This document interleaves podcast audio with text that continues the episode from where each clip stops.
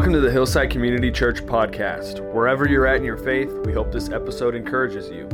If you enjoy the listen, let your friends know, and we'll catch you next time.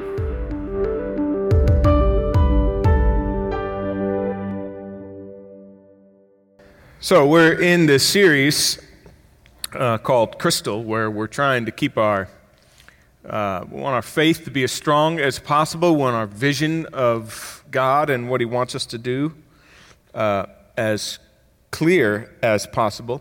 Last couple of weeks, we've looked directly or straight at Jesus uh, in this hymn in Colossians. And through him, uh, we get a perspective on all reality from who I am uh, to what is real. And we're hoping that you have the kind of vision of Him. You think about it this way the kind of vision of Him that, uh, that's not altered by disaster when it happens, that's not altered by social disorder, um, war, religions, secular views, parody or sarcasm all rampant through our system, through our culture. Personal pain. Is your, is, is your vision of Jesus clear, even in personal pain? Mean, even in uh, sort of the atheistic rejection of, of, of God through uh, you know, our intellectual, our academic institutions, scientific community, is your faith strong enough to withhold in those? That's what we're trying to do. Uh, almost all of my favorite authors quote uh, sociologist Peter Berger. And so anytime I get a chance to read something by him, you know, I'll read it because all my favorite guys quote him. And uh, he writes, as you're looking at so, you know, sort of the social landscape and culture, uh, he says the only argument, what, what has, the only thing to cut through all of those things that confronts our perception of society is the figure of Jesus Christ. He says it is this figure of the crucified one which continues to haunt both the oppressors and the oppressed casting its shadow over the religious celebrations and at the same time intruding its disturbing light into the corners where one escapes the sacred drums. We now find that it is not enough to perceive society and religion, but we are compelled to relate this perception to a demand. Think about this. Take all of the things that I just listed and mentioned to you.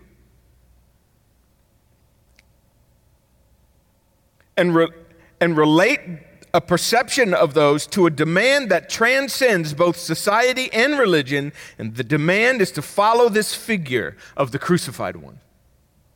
This demand calls us to an exodus, not only out of the Egypt of social mythology, but also out of the Zion of religious security. The exodus takes us out of the holy city, out past the scene of the cross and the resurrection, and beyond into the desert into which God is waiting. And then in this desert, all horizons are open. It's from there until you come out of it, come to the cross, see the resurrection, into the desert where God is, that all the rest of it opens up and becomes clear. I love the phrase all horizons are open. Now, that means that what Christ has done for us changes all of all our perspective on all reality. Now, we have been saying sort of in this series each week that of course all those things, society and, and, and culture and those, those things that constantly pound on our faith, have a, have, a, have a way of making our faith look fuzzy. But the truth of the matter is, some of us just don't want to see it. It might not be coming external. If your faith is fuzzy, it may not be from external. It may be because you don't want to see. It may be that, that you don't want to follow. It may be from sort of a decided blindness. I don't want to look at it, I don't want to see it. Um, you know the nursery rhyme. Pussycat, pussycat, where have you been? Well, I've been to London to see the great queen. Pussycat, pussycat, what saw you there? I saw a wee mouse under her chair. And of course, the idea is I mean, you went there, you, you went there to see the queen, you got, you got an audience with the queen, and all you could, all your feline fickleness could, could do was keep your eyes on the mouse under her chair. You missed it. And that's the way it is sometimes with faith and with spiritual things. Sometimes you don't want to see. And that could be you if your faith is fuzzy. Well, as we continue to look at this hymn, because we're not finished with it yet, I, I've saved a piece of it. Uh, this hymn, remember, the first part of it has to do with creation, and the second part of it has to do with redemption and reconciliation. Uh,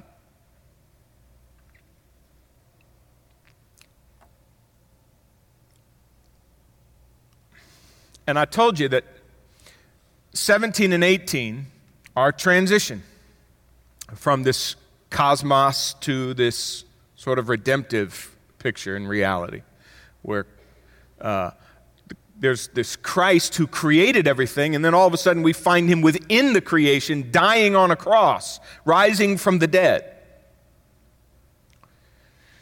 And, and, and rising to supremacy again, to a preeminence. And this transition here, verse 17, he is before all things and he holds all things together. That goes back up to here. And then verse 18 says this He is also head of the body, the church. Now, right smack in the middle of this comes another thing. And so, what you have really pitted against each other is you have creation, and then you have the church. So, whatever kind of supremacy he had, creation is what he was over. So, you say, well, in the redemptive world, in redemptive reality, what's he over there? And it's the church.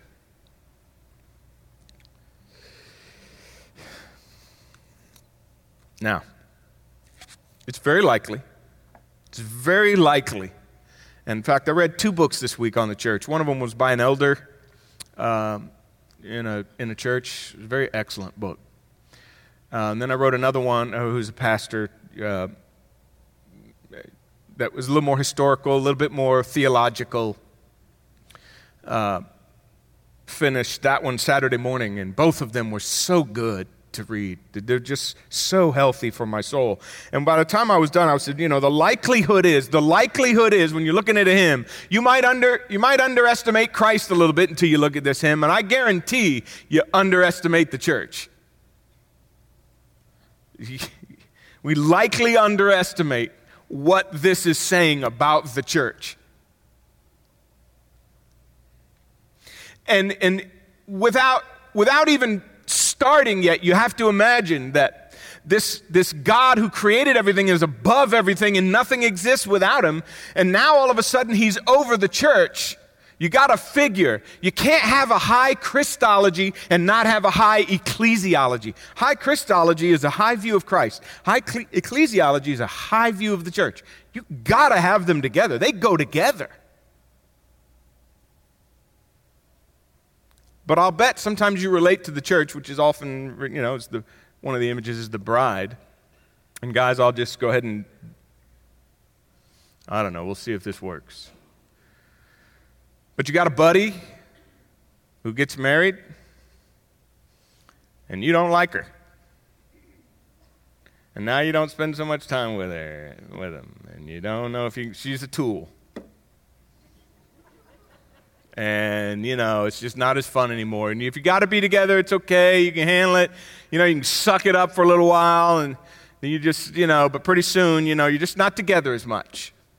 We all have that. It works both ways in real marriage, but in this setting, you can, you can sort of say, you know, I really love Jesus. He's my buddy, but his bride is the tool. And a lot of people look at the church that way. I can handle Jesus, but his woman is a little nuts. That's how people look at it. And so you could give or take it. The truth is, you could give or take it.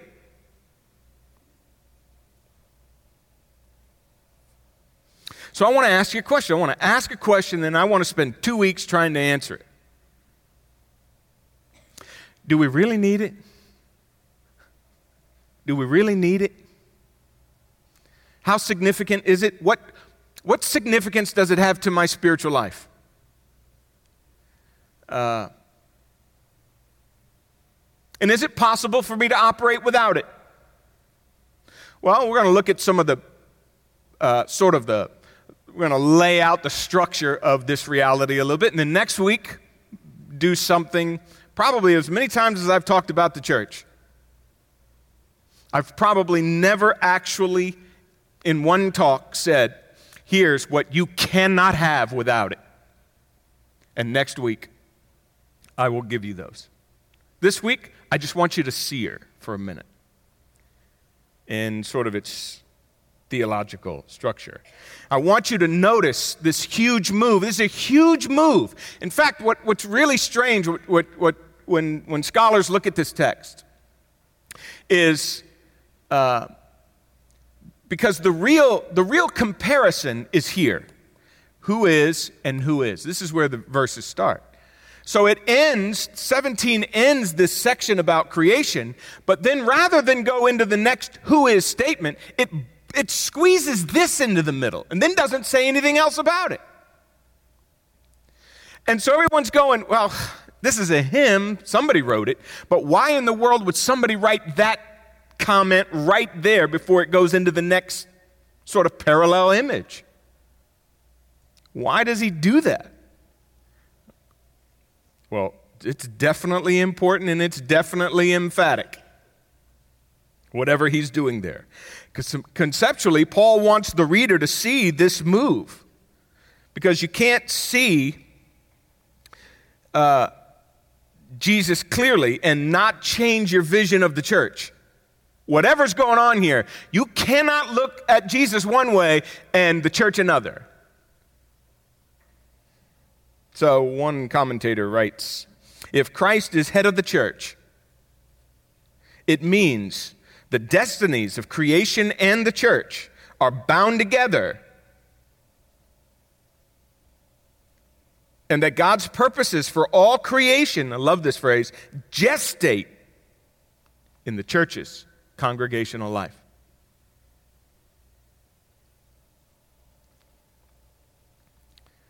So we said he is preeminent. Look at this section here. This is sort of the first half of creation. He is firstborn, he is over all creation. Now he is head of the church. You say, how did he get from here to here? Well, the second part of this section here on redemption tells us how. He dies and rises again. Now, Ephesians gives us a much more graphic image of the move God makes because here's the move. At one level, okay, he was head over creation, he was supreme over creation. And now all of a sudden it's shifted to he is head over the church. Well, how did he get over there and how did that come into play? Well, that's the gospel. And I want you to see that the church is tied to the gospel, and you cannot untether them. They cannot be untethered. And so he goes from creation, remember, down. The gospel brings him down to earth where he dies on a cross, then he rises from the dead, and he becomes preeminent again. You say, well, where is he now? He is head over the church. So whatever, whatever was happening here, they're related. Because now he's head of the church. And Ephesians gives us this picture. Look, He's talking about a power in Ephesians 1:19, which he brought about in Christ when he raised him from the dead and then seated him at his right hand in the heavenly places. That's on a throne. You say he seated him at the at, yes, he's high up again. Came down to the cross. He's far above all rule, authority, power, and dominion, every name that is named, not only in this age, but in the age to come. Christ is that supreme. And he put all things in subjection under his feet, and he gave him as head over all things to the church. It always reminds me when I'm thinking about this is, you know, you win the Super Bowl and you go, what are you going to do now? Okay, Jesus, you rose from the dead. What are you going to do now? You're going to be head of the church. That's what you're going to be.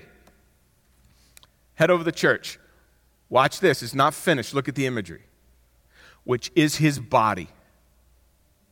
The fullness, Paul's been using that term in the of him who fills all in all. In other words, we've been saying Christ is the fullness of God in Colossians 1. He embodies everything God is. Well, where do you think that fullness is now? Where do you think you see it now? You see it in this body. If he's the head of the body, that's where you see it. In fact, speaking of where you see it, look at Ephesians 3. Paul says this, he's preaching. To me, the very least of all the saints, this grace was given. What grace? To preach. What are you preaching? I'm preaching to the Gentiles the riches of Christ, to bring to light the administration of the mystery, that's the church, which for all ages has been hidden, by the way, until Christ comes, until Acts shows up. There's no, until Jesus says to Peter, I'm going to give you, I'm going to build my church on this. That's the first human conversation about the church that ever happened. So nobody knew about it until then, which has been hidden, but now God had uh, in God who created all things, so that the manifold wisdom of God might now be made known. How are we going to make, God, how are you going to make known your wisdom? I'm going to do it through the church. Because I want the rulers and the authorities in the heavenly places everywhere to see what I'm doing. Well, where are we going to see that at? Right here. I sent my son for you to see it, and my son is now head of the church for you to see it. The church figures prominently in everything that God is doing in the world. When we talked about this in redemption, to reconcile all things, that means the church is not only a picture of what God's doing in the world, it's the means. You say, How is God going to reconcile all things to himself? He's going to do it through the church. The church becomes the means. There's a great, I, I, I like this image I read by. Uh, um, Harvey Conn, he's a late professor um, of the urban church planting at Westminster Theological Seminary, used the analogy of the church as a model home. Jesus, the kingdom developer, has begun building a new, house, new housing on a tract of earth's land purchased with his blood and he has erected a model home as an exhibition of what will eventually fill the whole world. That's what the church is. So here's what he's saying. Remember in our picture, creation fell. Christ had to come here. Now, God, through the church, is giving us a picture of what he's redeemed and changed and made different. And so the world gets to walk into and with the church to see what God has been doing. God, what are you up to? What are you building? Where are you taking this fallen mess? Should be able to, you should be able to see it in the church. You should be able to see it in the church. So Christ establishes his lordship at the church right over the church. And I want to just stop you here for a second because I've taught this passage many times, and, um, and I just want to say uh, this is not a heavenly abstraction. This has very, very serious implications for how you and I expect to have a spiritual existence here. What that looks like, how we identify ourselves, and what we're supposed to be doing while we're here is all caught up in this right here. It's incredible what it is.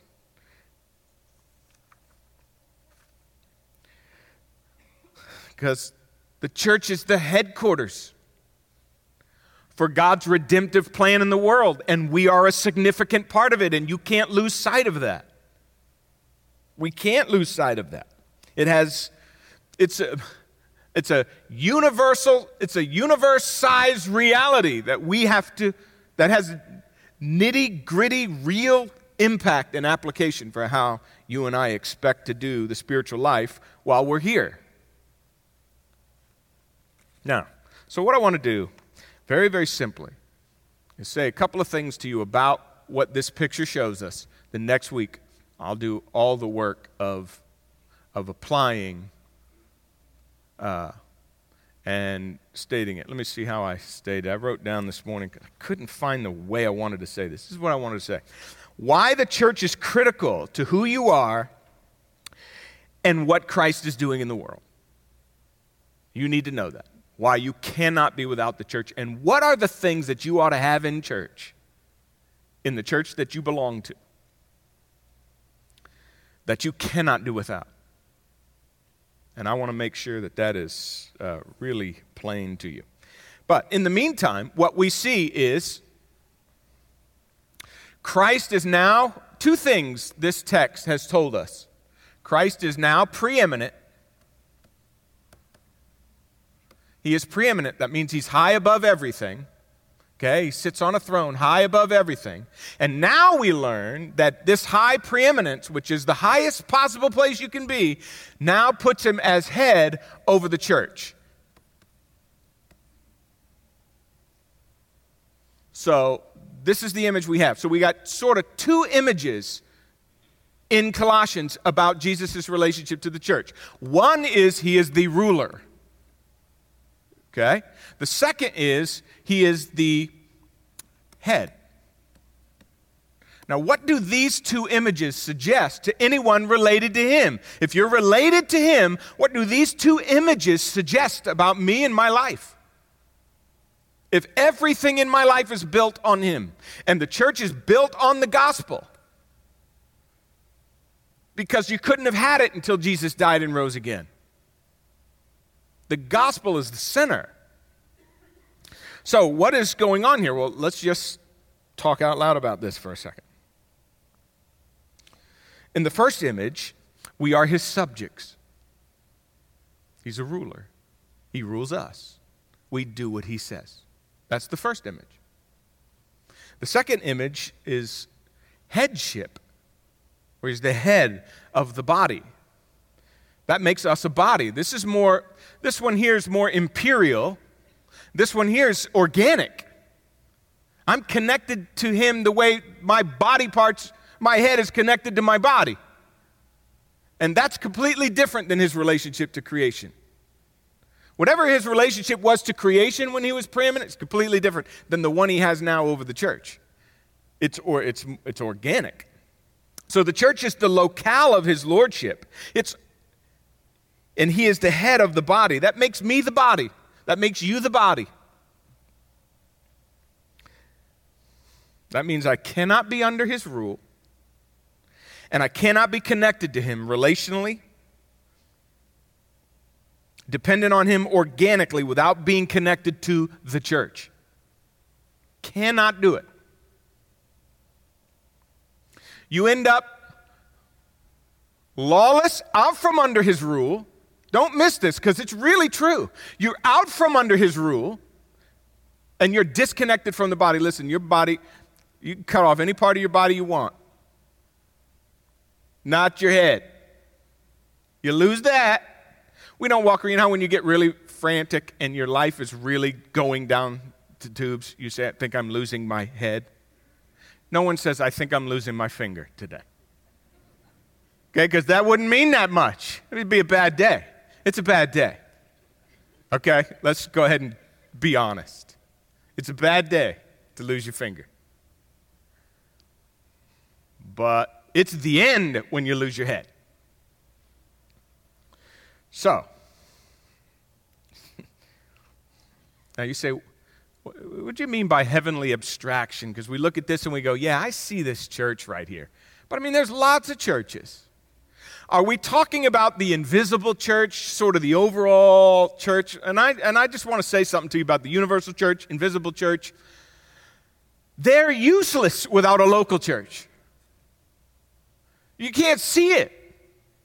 If the church was supposed to be a place where you could see something, you can't see anything in the invisible church. It's invisible.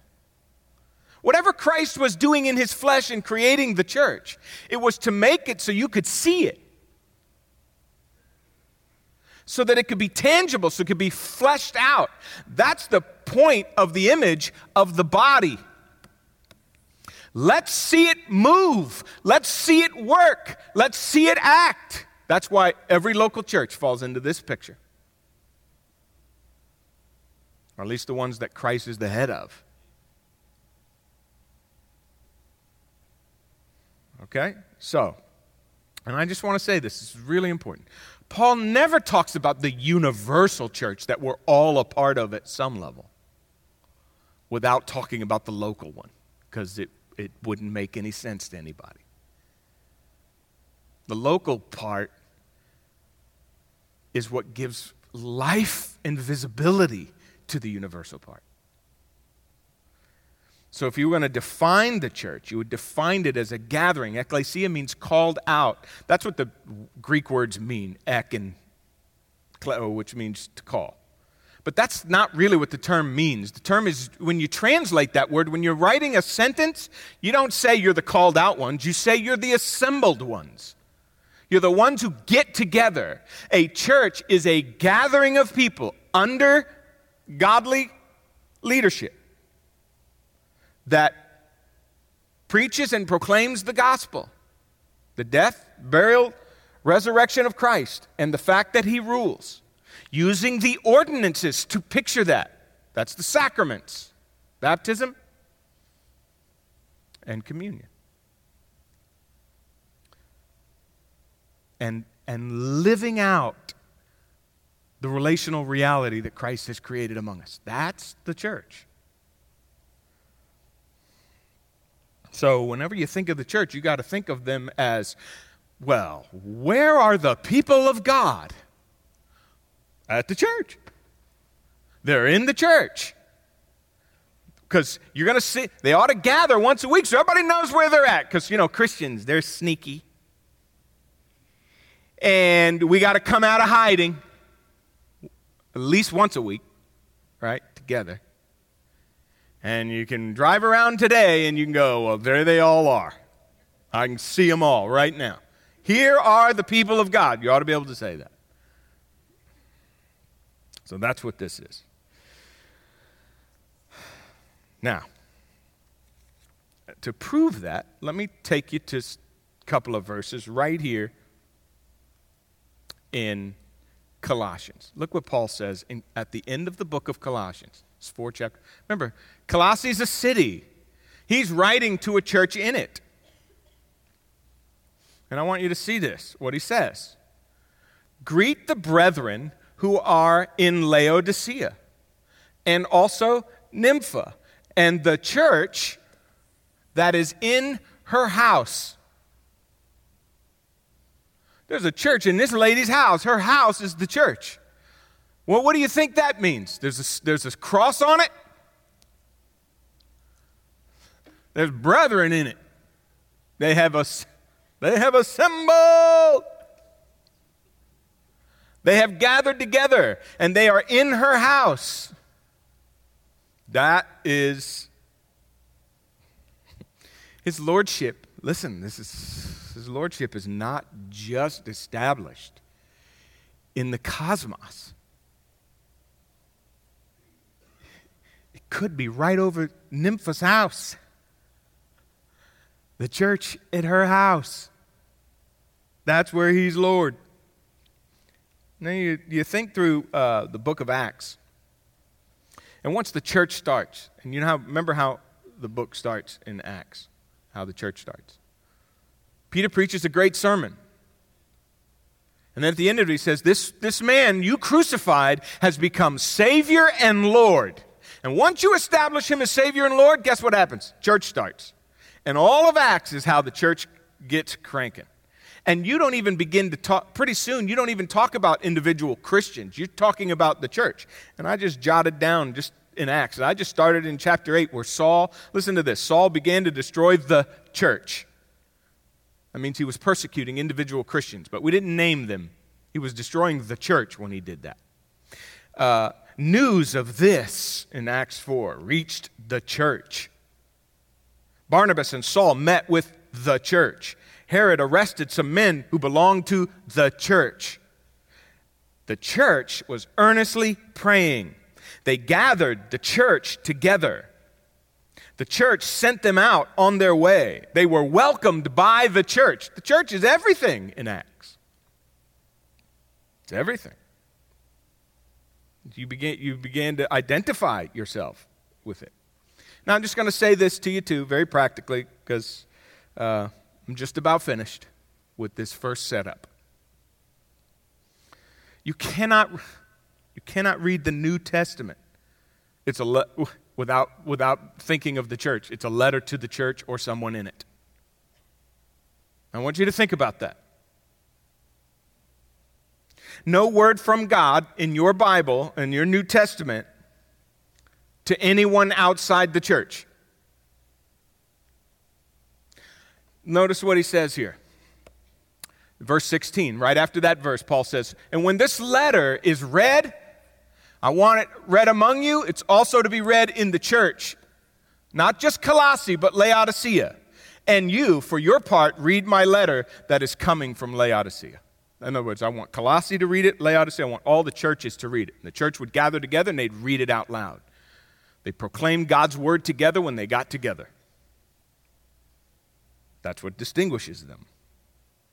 There's no letter written in the New Testament for you who don't like the church. See, he didn't say, let's get this letter to Colossae, let's get this letter to Laodicea, let's make sure uh, uh, all the churches read it, and then send this one to Pete. He doesn't like the church, he's over there at his house. He gets a special letter from me. No, I mean, I got to read it to the church because I'm part of the church. I can't even understand it unless I'm a part of the community. So you can't escape it. You can't read the New Testament. You can't know Christ and not be connected to and part of the church. They both go together. If he's the head of the church and I'm connected to him, I'm part of the church. And everything's said. So the, never, the New Testament never even thinks, never even thinks. I'm going to say something to you. It never even thinks of a person, contemplates a person who's not a part of the local church. And I'm going to tell you one other one it never does. It never contemplates one that isn't baptized. You say, well, I prefer to be dry. You don't get to prefer that. You don't get to prefer it. You don't get to eh, I don't have to be there for communion. Those are the ordinances of the church. You're requ- you better believe we're supposed to be taking those. They're significant. Christians are all wet. And that's just how it is. If he rules and we're part of a community, and those are the two pictures of being in the community, that's, that's sort of how. Uh, I'm going to tell you, I was just thinking about this this week. You can't read the New Testament with all that God is asking any of us to do and imagine that you could do it without being in a church. Much of what the New Testament tells you to do and be has to do with, with the community that you're a part of. It's, it's phenomenal.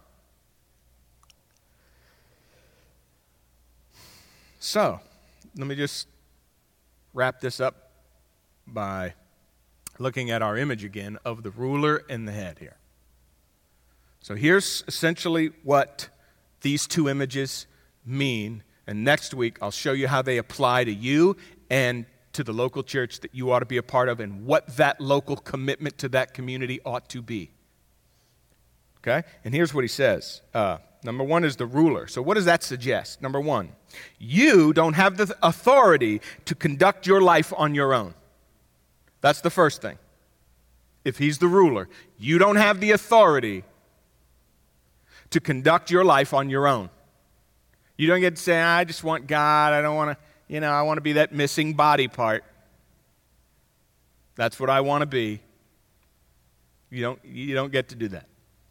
You don't get to dictate. You're, no, I'll do it next week. The second thing, you ever say to someone, you ever been in a situation when you said some, somebody came up to you and said, well, so and so said we ought to do this. And then you said back to them this phrase here they don't have the authority to say that. Have you ever had to do that? I bet you've done it to your kids. Because your kids are telling each other what to do and they're doing stuff they shouldn't be doing. And you're like, you don't get to tell him that. Or at work. How many times has this happened at work? Somebody told you to do something, and you're like, well, I did. He doesn't have the authority to tell. Oh, no. And things get screwed up when people take authority that they're not supposed to take. And then there's the headship. You don't have the ability to survive on your own. You can't disconnect from your, the source, from the brain that's telling your hands what to do and your feet what to do and where to go. You don't get to separate those. So, what I'm saying is the church, as, with Christ as its head, is, is what's giving shape to your Christian life.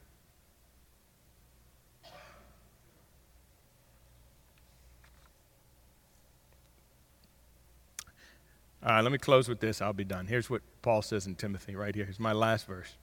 I'm writing these things to you, hoping to come to you before long. And by the way, if you're just wondering, you know, what, what could I read in the New Testament just to really bring the church to life to me? Read Titus, 1st, 2nd Timothy, pastoral epistles. Listen to what Paul tells pastors. And, and you'll see it.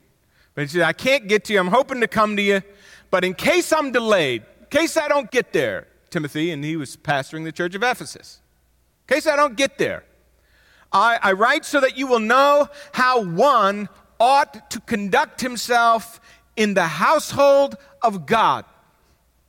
The church of the living God. What is it? It's the pillar and support of the truth.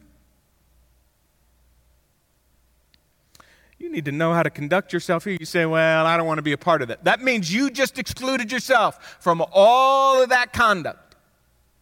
Yeah, that's a good portion of the New Testament I don't have to read. See what I'm saying? It's much more vital to my spiritual life. How does it give shape to my spiritual life? And what am, what am I really missing if I don't have it? What's not happening in my spiritual life if I'm not, and I'm going to put it this far to you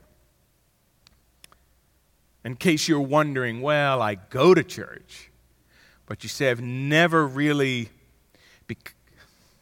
maybe become a member. Why won't you?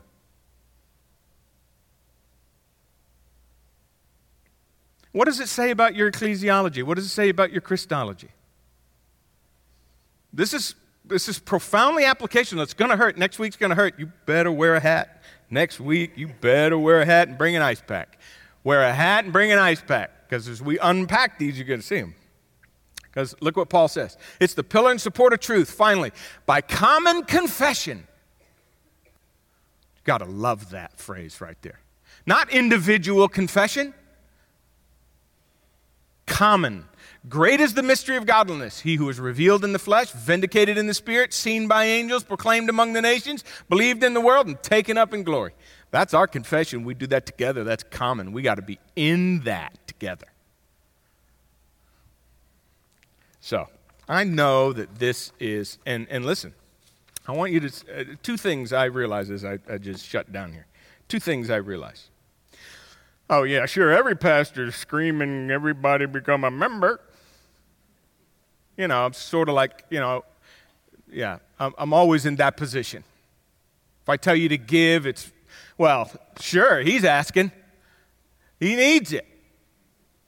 And it always, you know, puts me in the middle. I'm trying to get out of the middle. I want you to see it in God's word. I don't want you to see me in the middle. This is uh, all applies to me. I can't get out from under this either, whether I worked here or not.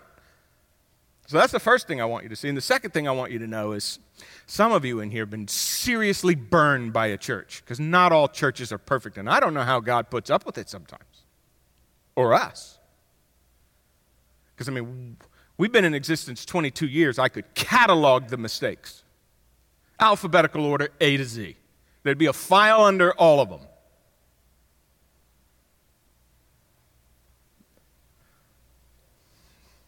And I know, and there's a party that says, I really like the guy husband, but his wife, not really that into her.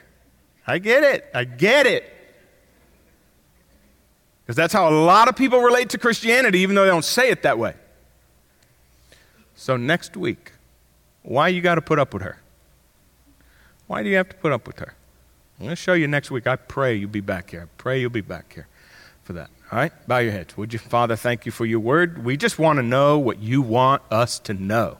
We want to be what you want us to be. We want to live the way you want us to live. We want to relate the way you want us to relate. God, help us do that.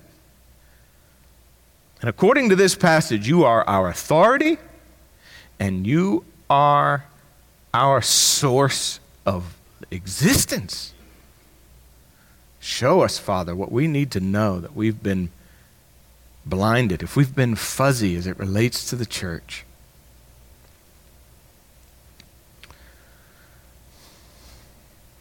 And Father, the number one thing we center around is what Christ has done. And if there's one person here today doesn't know you personally,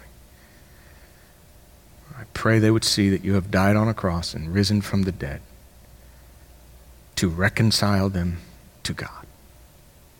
We're grateful for that. In Jesus' name, amen.